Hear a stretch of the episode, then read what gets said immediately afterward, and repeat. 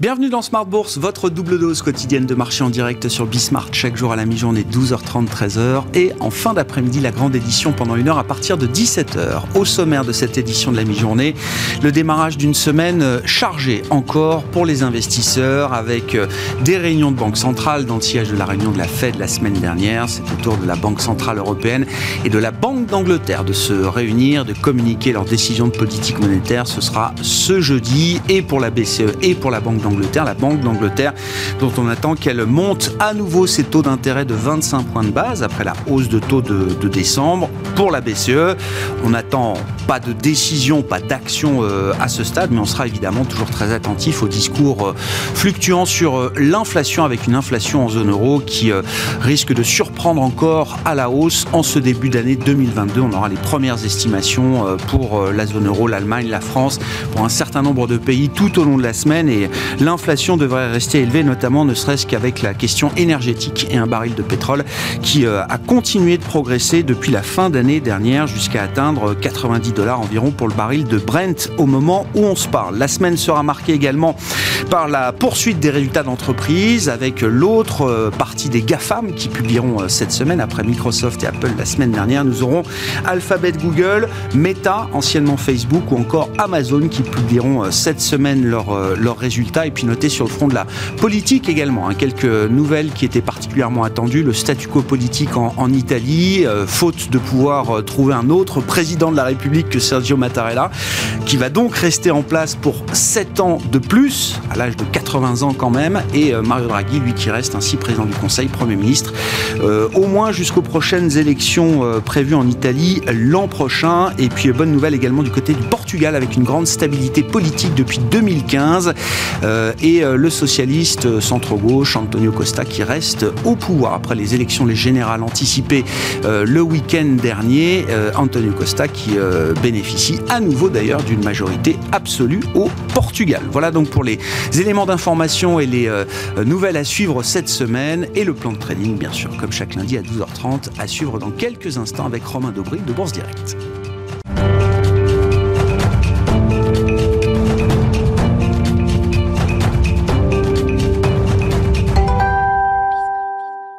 Et des marchés qui restent nerveux en ce début de semaine, sans véritable tendance ni conviction. Les infos clés du jour à mi-séance en Europe, c'est avec Alix Nguyen.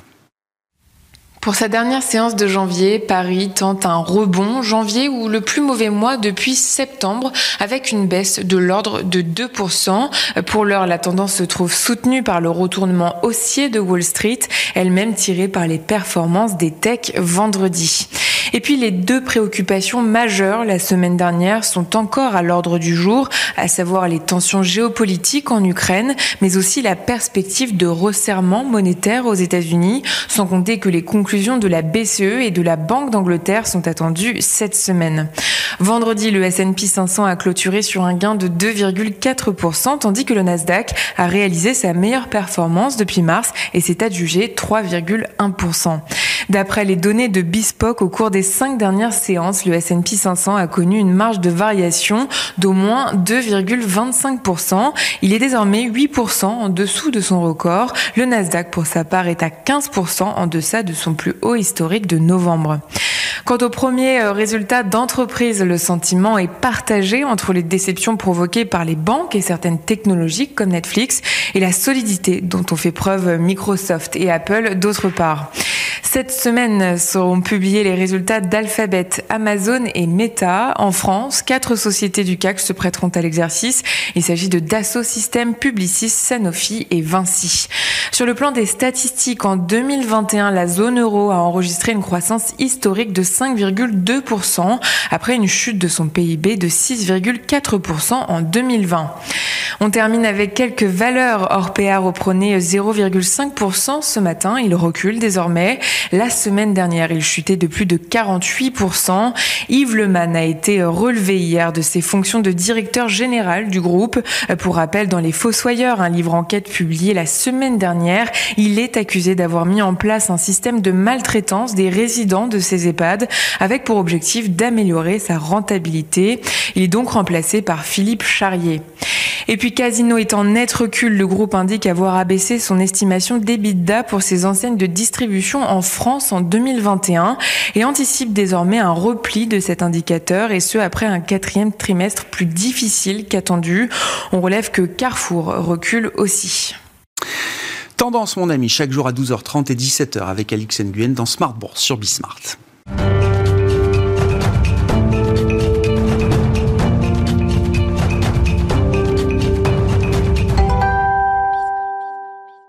Le plan de trading, les enjeux techniques de la semaine à venir, chaque lundi à 12h30 avec Romain Daubry à mes côtés en plateau, membre de la cellule info d'experts de Bourse Direct. Bonjour, bienvenue Romain. Bonjour Gérard. Merci d'être là. Bon, on termine ce mois de janvier qui aura été déjà un mois très chaotique sur les marchés, avec une volatilité qui s'est installée peut-être pour durer. De manière très immédiate, là, on voit tout de suite que le marché européen s'essouffle à mi-séance, après pourtant un rebond très fort de Wall Street vendredi en clôture, qui a même permis aux indices américains de terminer sur une clôture hebdomadaire positive, je crois, après une semaine dingue. On est toujours dans un environnement très technique où vous ne décelez pas de panique générale, Romain. Non, un mouvement correctif, un mouvement baissier toujours, malgré les écarts qu'on peut constater, malgré la vélocité du marché. En fait, il y a la volatilité et cette vélocité, cette rapidité des prix en intraday qui est incroyable, avec effectivement un indice S&P qui, dans une plage de fluctuation de l'ordre de 5% dans la semaine, plutôt baissière, termine en hausse de 0,77% finalement, ce qui est un pari qui aurait été incroyable et difficile à prendre, mais dans ce contexte technique, pourquoi pas, avec des niveaux de couverture bien identifiés, alors que la surperformance des indices européens ça s'arrête. Le CAC 40 a perdu 1,45, l'Eurostoxx a perdu 2,20% dans la même séquence. Et on ouvre ce matin en hausse de plus d'1% sur l'indice parisien et on est déjà neutre ou à l'équilibre. Ouais. Sur un nouveau contre-pied, sur des niveaux extrêmement effectivement techniques. Il y a un changement de rythme qui se produit, c'est certain. Il y a une volatilité qui va durer. Des niveaux de couverture qui permettaient aux indices de réagir. 6730, 6830, on l'avait indiqué la semaine dernière. Niveau de rebond qu'on a testé 4, 5 ou 6 fois la semaine dernière à Paris. Un niveau de couverture qui était pourtant important, mais avec une position nette faible. Ça, c'est un détail intéressant. C'est-à-dire que quand on dit que les opérateurs sont complaisants, c'est-à-dire que si le mouvement de baisse se met en place, il va plus loin, il est brutal, il est violent et il va assez loin. Là, il a été assez brutal, assez rapide, mais canalisé, et il s'est arrêté sur des niveaux bien identifiés. Là, ce qui se produit, et depuis vendredi, ce qui est intéressant, c'est que le rebond qui a eu lieu vendredi s'est fait sans soutien. C'est-à-dire qu'on a effectivement détruit les contrats futurs dans une séance de baisse au final, mais dans une séance où on ouvre point bas et on ne fait que monter. Ouais. On aurait dû voir se construire dans l'intérêt. Ouais. Et là, on détruit 4500 contrats futurs. Ça porte la position ouverte globale sur l'échéance en cours à 241 000 contrats, donc à 6965 points, alors qu'au moment de l'échéance des marchés dérivés à 7068 points, on avait 251 000 contrats ouverts. Donc on est un peu plus bas avec 10 000 contrats de moins. Ce qui est une bonne nouvelle en soi, parce que ça veut dire pas de pression baissière, mais pas de soutien non plus dans les rebonds, des mouvements spéculatifs, et on le voit, dès qu'on arrive sur des niveaux charnières, rien ne se produit. Par ailleurs, sur ce qui concerne le niveau des couvertures sur les options, on constate que le niveau de couverture baisse, non pas que le nombre d'options de vente diminue, mais que le nombre d'options d'achat augmente. Les opérateurs s'étaient protégés dans des zones bien identifiées, 6007, 6850, ça n'a pas changé, c'est toujours un niveau d'amortisseur et un niveau de support majeur. En dessous, c'est 6004, 6530, 6550, qui est le niveau d'amortisseur, et avec derrière un peu de protection en dessous, mais cette grosse zone-là aussi, qui est comme par hasard la cible de notre vague de Wolf, donc vraiment important à surveiller. Et ce qui s'est produit, c'est qu'on a ouvert plus d'options d'achat dans le rebond de vendredi, ce qui veut dire que les opérateurs se disent, bon, le niveau tient, manifestement un peu plus d'optimisme, et ça augmente la dangerosité du marché et le risque de phase corrective, toujours. Donc on a des niveaux bien précis. On voit aussi que parmi les valeurs, les résultats ne font plus payer le secteur en entier. L'exemple d'LVMH est flagrant, avec une bonne publication, mais qui ne fait pas payer Kering, qui ne fait pas payer L'Oréal, ce qui n'était pas le cas avant, même il y a 3 semaines, quand Richemont publiait très bien, elle entraînait tout le secteur. Là, ça n'est plus le cas. Donc, on a des marchés qui deviennent très, très discriminants, très, très sélectifs, et une phase corrective qui n'est pas invalidée encore. Quand on regarde les indices américains, le S&P 500, après la semaine sauvage écoulée, Romain, effectivement, vous dites, on a réussi à préserver quand même, malgré des alertes importantes, on a réussi à préserver ce trading range pour l'instant, qui tient. Qui tient très bien, et avec des zones de trading range qui sont extrêmement propres et des niveaux qui fonctionnent bien. 4232 a très bien tenu. Et on voit que le range suivant donc, nous renverra vers... On a décalé un peu l'alerte de moyen terme parce que, étant donné la volatilité, on adapte le marché, mais on est dans un trading range 4365, 4535. On le réintègre, on s'arrête pile sur la médiane, 4430 points. On rebondit, ça nous permet de terminer en hausse de 0,77% sur la semaine et on préserve le trading range d'avant, mais les zones de fluctuation sont les mêmes précises, de mêmes amplitudes et des rebonds et des mouvements très techniques sur des niveaux techniques pour l'instant. Donc tant que c'est ça, tout va bien. Comment est-ce que la situation se traduit du côté des indices européens, si on prend l'Eurostoxx 50 par exemple, Romain? La semaine dernière a été intéressante pour l'Eurostoxx parce qu'elle permet de valider le canal haussier de moyen terme. Il y avait des mèches basses qui n'étaient pas toujours propres et là, on touche un point bas aux alentours de 4039 points. Ça nous permet d'avoir ce canal haussier de moyen terme qui est lent, qui est peu pentu et qui a été bien défendu encore en fin de semaine lui aussi et qui donne un trailing range et donc un niveau d'alerte de moyen terme qui est à 4039 points et qui nous permettent de donner des objectifs de correction complémentaire en cas de rupture. Donc sous ces niveaux-là, on a des chances d'accélérer jusqu'à donc 3857 niveaux importants, mais 3754 et donc toujours un mouvement baissier de court terme, mais une alerte de moyen terme qui est préservée dans l'immédiat.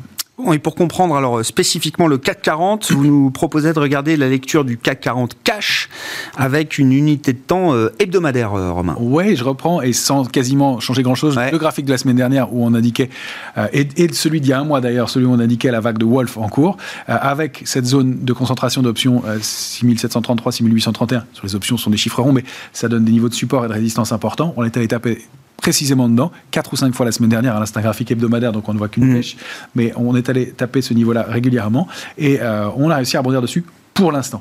Reste qu'on a identifié, grâce au mouvement de la semaine dernière et des mouvements des semaines précédentes, un niveau de résistance très très important, 7068,59. Ouais. On le travaille depuis octobre-novembre. On l'a touché et testé 5 ou 6 fois. C'est un niveau de résistance qui est maintenant très très bien identifié et au-delà duquel, si on se réinstallait, on invaliderait la dynamique baissière. La volatilité actuelle et le calendrier font qu'il faudra clôturer au moins 2 séances, voire 3 séances au-delà de ce niveau-là pour considérer qu'on sort de cette logique baissière. Pour l'instant, on en est loin, puisqu'on va buter sur cette zone-là, 7040, 7060, 70 ce matin, et on réaccélère à la baisse assez nettement. Pas de soutien dans ce rebond, même s'il avait l'air important. Mais c'est un gros pivot à surveiller, vous dites, là, c'est 7068,59. C'est le chiffre, le chiffre important. C'est vraiment très très propre, et en hebdomadaire, de toucher autant de fois et de travailler autant de fois un niveau technique, il est clé. Et comme on n'arrive pas à finir de valider cette vague baissière, il faut chercher des niveaux d'invalidation, c'en est un majeur. Ouais. Si on regarde le futur CAC, le contrat futur CAC, donc pour le mois de février, désormais, Romain, en unité de temps quotidienne. Quels sont les enjeux techniques là immédiats? Alors, on a réussi rapidement à réintégrer le canal baissier de court terme. On se bat autour pour l'instant. On en est plutôt sorti parce qu'on évolue autour de ces 6960 points alors qu'il est. Ce qui est intéressant surtout, c'est l'apparition d'une ligne de tendance haussière de court terme qui est en bleu, marquée par 3 points bien nets, et donc qui va être notre alerte. Et le fait de savoir si on va ou non déclencher cette alerte baissière, elle est en haut de la zone tampon et de la zone de couverture d'options importantes, donc 6828, 6862. Elle est un peu plus haute aujourd'hui. Si on va casser ce niveau-là encore une fois, il y a des chances que le travail fait par les options de vente ne soit plus suffisant et qu'on aille chercher les cibles suivantes. C'est surtout ça qu'on va surveiller.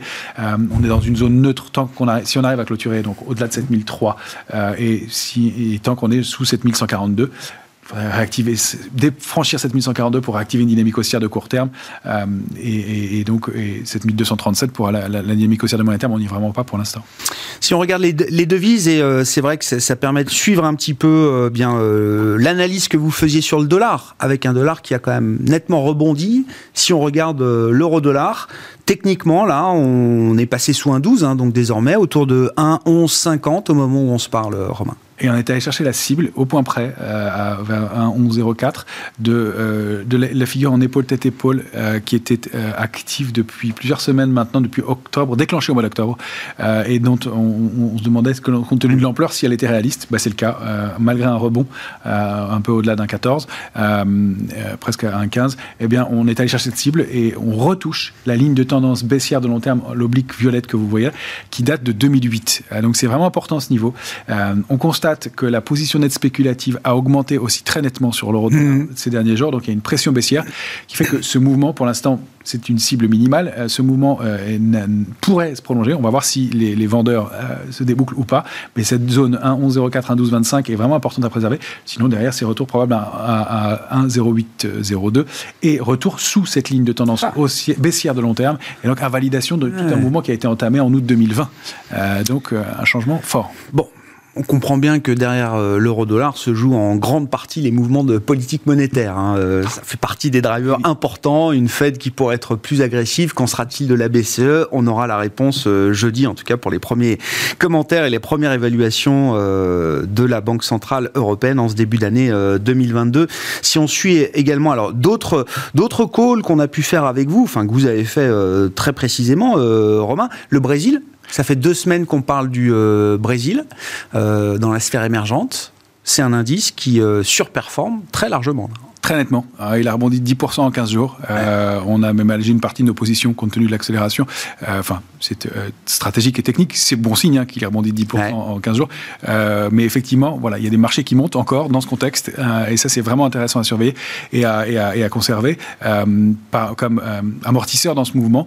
Même si c'était assez compliqué comme région, comme zone géographique, ça peut faire partie d'une petite allocation intéressante. Et le potentiel est quasiment du double encore pour la suite, avec tous les aléas que ça représente. Et effectivement, le fait que le call date déjà d'il y a 15 ans. Ouais, bien sûr. Ce sont des points d'entrée moins faciles, mais c'est toujours en cours. Bon. L'Asie, alors, ne sera pas totalement fermée cette semaine, mais c'est semaine de vacances nationales et de Nouvel An en Chine, donc beaucoup de marchés vont rester fermés plusieurs jours en Chine continentale notamment. Donc, on va reprendre une discussion sur la Chine la semaine prochaine. Et puis, dans les secteurs qui vous intéressent également, alors c'est vrai qu'on en parle depuis un moment avec vous, dans l'ensemble des secteurs forts, on trouve toujours la banque, l'énergie, pétrole et gaz, et les télécoms qui, de plus en plus, montrent une forme de résilience. Le titre Orange, par exemple, est emblématique à Paris avec une hausse de 10% depuis le 1er janvier. Et qui est incroyable, qui continue à performer, qui prend 10% depuis le 1er janvier, qui a monté quand le marché baissait.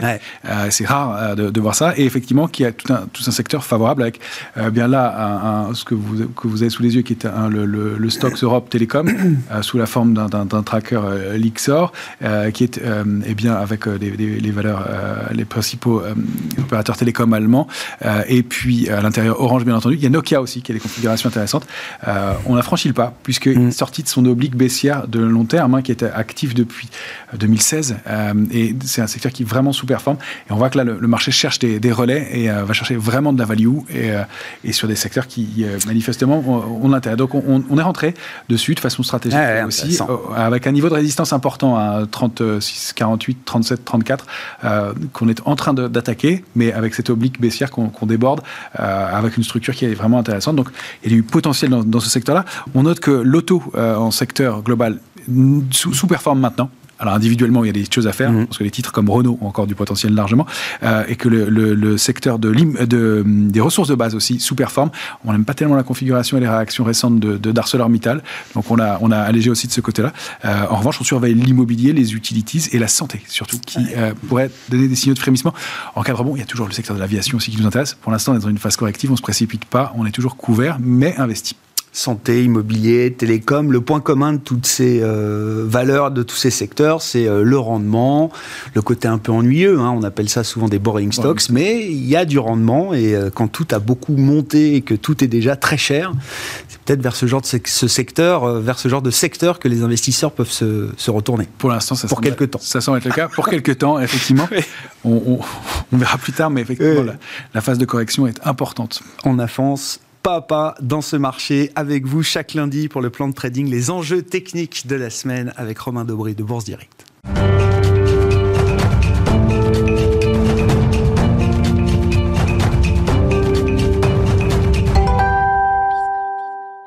Et venons-en aux enjeux de l'économie américaine et plus précisément encore en matière de politique monétaire avec Thomas Coster qui est avec nous en visioconférence depuis Genève, économiste senior US de Pictet Wealth Management. Bonjour et bienvenue Thomas.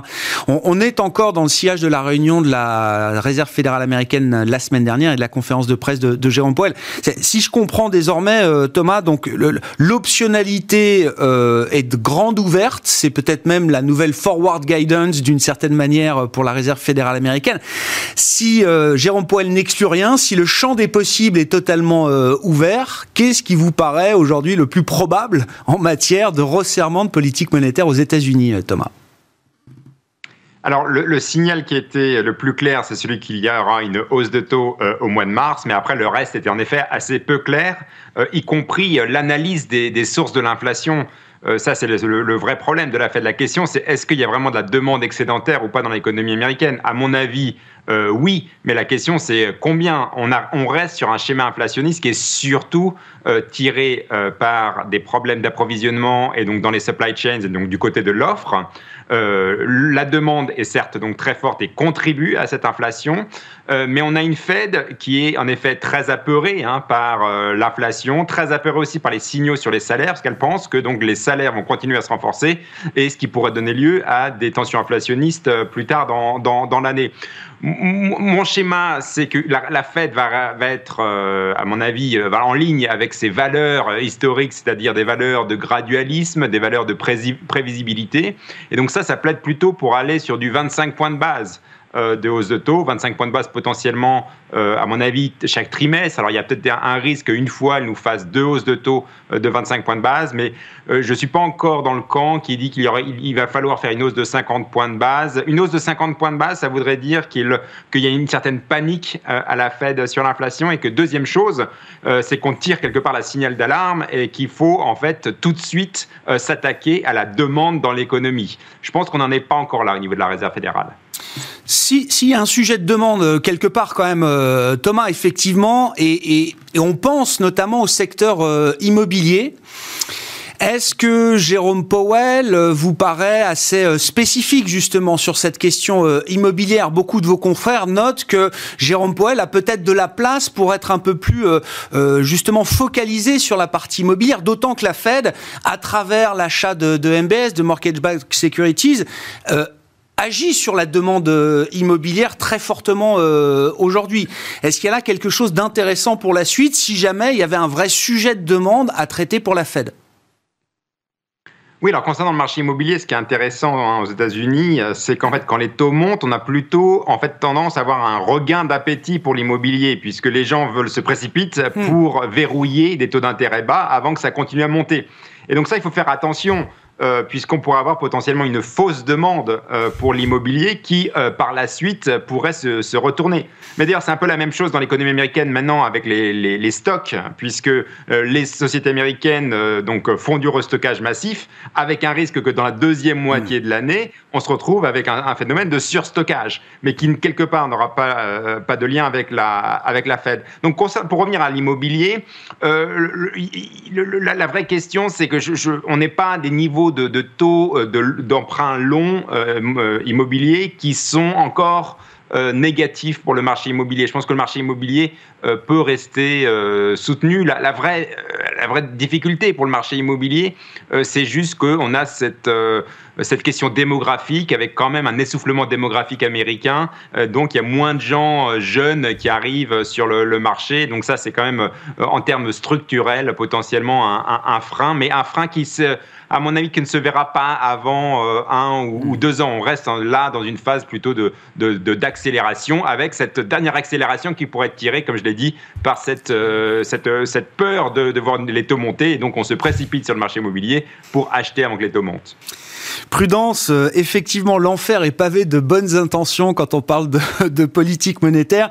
Sur le plan de la conjoncture, Thomas, parce que Jérôme Powell le redit également la semaine dernière, on est plus que jamais, la Fed est plus que jamais focalisée sur l'économie réelle. Et de ce point de vue-là, Jérôme Powell, notamment quand il regarde le marché du travail, estime que la Fed a de la place, justement, des marges de manœuvre pour remonter ses taux, resserrer les conditions financières.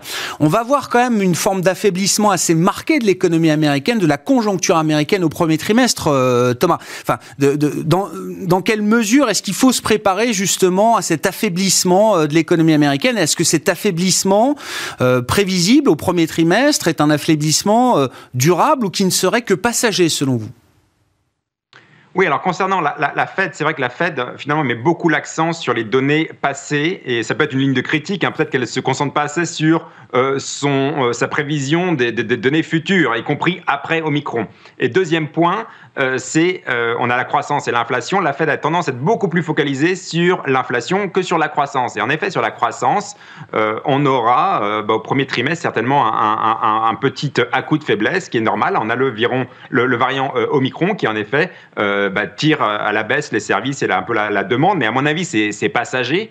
Voilà. Mais on aura par contre d'ailleurs l'inflation qui va être tirée à la hausse. Hein. Donc Omicron fait plus d'inflation et un peu moins de croissance. Et le problème, c'est que la Fed risque, à mon avis, d'extrapoler le signal sur l'inflation plutôt que sur la croissance. Mais en effet, je pense qu'il peut y avoir une optique assez bizarre au mois de mars, puisqu'on va augmenter les taux alors qu'on aura des chiffres de croissance et potentiellement sur le marché de l'emploi, en effet, qui montreront une espèce de trou d'air.